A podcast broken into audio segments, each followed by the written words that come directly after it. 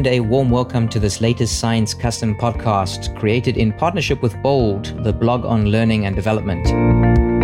I'm Sean Sanders, Director and Senior Editor for Custom Publishing at Science, and I'm pleased to invite you to join me in this series of podcast interviews with outstanding researchers who are attempting to make positive changes in the lives of children and adolescents by seeking practical solutions for a complex world. Apart from this common goal, they are also all recipients of the prestigious Klaus J. Jacobs Research Prize, a 1 million Swiss francs grant awarded by the Jacobs Foundation that recognizes exceptional achievements in the field of child and youth development. My guest today is Dr. Orazio Attanasio. Orazio is the Cowles Professor of Economics at Yale University. His research interests are broad, covering household consumption, saving, and labor supply behavior, risk sharing, human capital accumulation in developing countries, and early years interventions. He has carried out evaluations of education financing and access programs, including large conditional cash transfer programs the impact of scholarships on school enrollment, and the effect of subjective expectations on the returns to education. Orazio, thank you so much for joining me today. Thank you for inviting me. It's a pleasure to be here. So, Orazio, you have a novel approach to studying economic interventions to improve the lives of children that involves using both randomized control trials as well as structural models. Firstly, could you explain in plain language what each of these are and how you've used them? So, a randomized control trial has been used for, for decades in the natural sciences in many applications, and uh, in recent years has become uh, extremely popular in economics. Uh, basically, if you are interested in, the, in evaluating the impacts that an intervention might have on individuals, the best way, uh, or one way to do it, is to um, select a sample and uh, randomly assign a part of the sample to the intervention and to nothing the other part of the sample. You can then compare uh, the outcomes in the what is called the treatment sample and in the control sample. And that difference, either in the means or in other measures of the distribution of outcomes, will give you the impact of, uh, of the intervention if, if the randomization, if the randomized control trial is done uh, properly. And that's very useful. It's very useful because it sweeps away all sort of uh, issues in uh, trying to establish causal links. Having said that, I also think that is not the exclusive way or is not sufficient. Because once you compare two means or compare two distributions, and you know that uh, you're pretty confident that that can be attributed to the intervention that you have delivered to some of the uh, sample. Especially if you want to scale up that intervention or you want to improve it or you want to deliver it efficiently, you might want to understand why you're getting those particular impacts. And that's especially true for interventions that aim at changing individual behavior. Therefore, you need a model to interpret the results. You, you need to design and think about how people act and then use the data from the from the experiment to estimate what are the driving forces of individual behavior and therefore how the intervention is achieving the impacts that you see or you don't see if there's been a failure. A good portion of your research focuses on the impact of parents on early childhood development. And I'm sure we can all understand that parents have an effect, both positive and negative, on their children. But have you been able to quantify this and, and what have you learned? In the first big trial that we did, this was the work we did in Colombia, um, the intervention we considered was a stimulation intervention. So this is a targeted at really young children, aged uh, one uh, or 12 months, around 12 months at the beginning of the intervention. And then the intervention lasts um, for 18 months. And there are, you know, these weekly visits that uh, somebody does to the home and trying to give both materials and ideas to the mothers of these young children so that they start stimulating them more and interacting in uh, their everyday lives uh, more. Notice that we're not giving them any money. Uh, there are no resources involved in this. And so, when at the end uh, uh, of the interventions, we, we, compare the average development of the treatment and control group, and we find the pos- we found the positive effect of the intervention. Then the next question was, uh, how did this happen? You know, surely it's not the one day a week or one hour a week that you expose a child to this intervention. So we, that's where we start using models. So we had data on parental investment. And by that, I mean both the quality time that parents spend with their children and the, and the toys and the little books and stuff. And we, we find uh, two things. First, we find that the intervention had a massive impact on parental investment. And, again, we are not giving these people money, but we are I guess, convincing them of the importance of doing certain things. And all of a sudden, they're spending more quality time and they're getting more resources to, to have their children stimulated. And B, we find that this increase in the parental investment can explain almost completely the impact of the intervention on the children. And that's where, you know, what I was saying earlier, you need a model, you need to understand what's going on to understand how the intervention has an, an impact. You need to change parental behavior.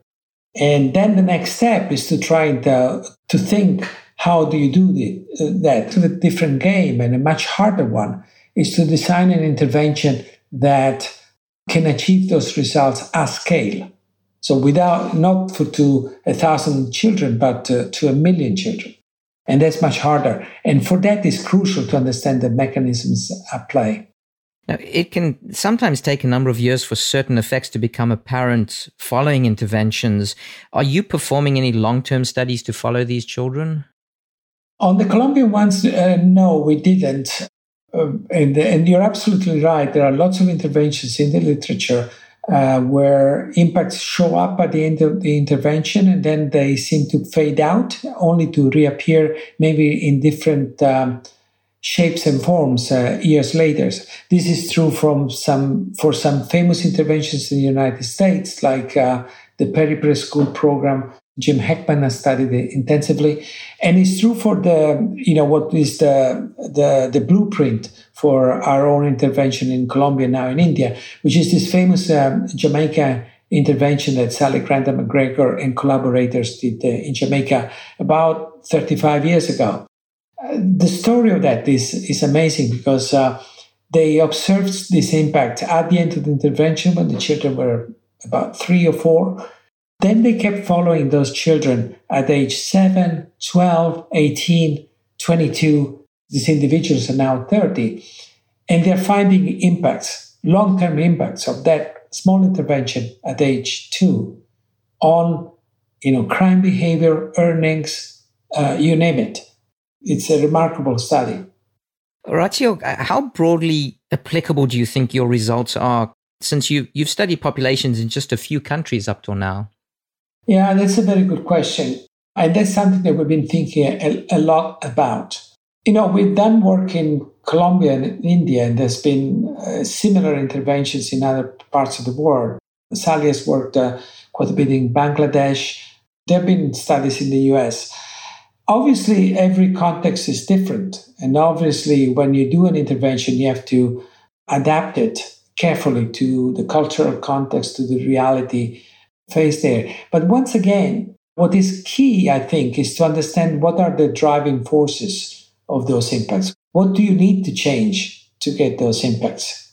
And so those tools give us the, the way to achieve uh, effects at a scale. It's hard, it's not easy, but it's feasible, I think. And there, the other dimensions, apart from understanding the mechanisms, you know, when you think about scaling up, I think is what's going to be crucial, especially when you're thinking of interventions that try to change individual behavior, like parenting. It becomes important to find the right channels to give those messages. You know, poor people receive lots of messages from all sorts of individuals, from politicians, from policymakers, from quacks, from scientists, from everywhere. And so you have to make sure that you're trusted. And therefore, as a policymaker, you need to identify the right channels to give your messages. And therefore, community participation and ownership, it becomes really important. Have you seen any effects of the COVID 19 pandemic and associated economic stresses? Uh, do you think these are having an effect on families, parents, and children? If you ask me whether I've done any research on it, the answer is no. Having said that, some of my colleagues at the Institute for Fiscal Studies in London have been collecting data in the UK, and it's quite obvious that the family dynamics has been changing quite substantially, especially in families with a limited amount of resources. So that this pandemic will have um, very damaging effects. We've been talking with our collaborators in uh, India, Pratham, uh, which is the largest uh, education NGO in India. They've been already doing a bunch of uh, really interesting initiatives to try to deliver some of the programs they do remotely, even in those situations in rural villages. It's amazing the coverage that uh, cell phones have. And so the pandemic obviously is going to have really bad effects on, especially on the poorest families. And I think it's going to accentuate remarkably the inequalities in opportunities all over the world. So, just one final question for you, Orazio, and that is how will you, the work that you're doing, have a measurable impact on the lives of children? And importantly, how can this be assessed? You know, we have been doing quite a bit of work on um, how to measure child development, which is not trivial, especially if you work with children, with re- really young children. You know, you want to ass- assess the cognitive and social emotional skills of a three year old. It's hard, it's, it's very hard. There is lots of interesting work in psychometrics, and there is lots of interesting work that is going on around the world in trying to devise instruments that allow us to um, to obtain uh, reliable and comparable measures of uh, child development across the world. And those can be used. I know several initiatives, and we have been doing some work in that area as well. If we are successful, and I'm sure we will be as, as commun- scientific community, those instruments will be able to a uh, assess the impacts of interventions when those are implemented at the same time, they can also be used as a diagnostic that government can use to take the pulse of a given situation. Uh, you're probably familiar with the charts that the WHO has for height and weight of children. And that uh, is is, an easy instrument that gives um, doctors or practitioners uh, the ability of um, raise red flags when a, when a child is encountered with problematic situations. Well, if we could do something similar for development, that would be a, a, a very useful, not, not just to measure the impacts of an intervention, but also as a diagnostic tool. Orazio, uh, thank you so much for taking the time to talk with me today. It's been a, a real pleasure and uh, all the best with your future work. Thank you. And thanks for inviting me again. And thank you to our podcast audience for joining us. If you'd like to send us your feedback or suggestions, please send an email to custompodcast at aaas.org. For more podcasts in this series, please visit the blog on learning and development website by going to bold.expert. Thank you again to Dr. Orazio Attanasio and to the Jacobs Foundation for making this series possible. I'm Sean Sanders. Thank you for listening.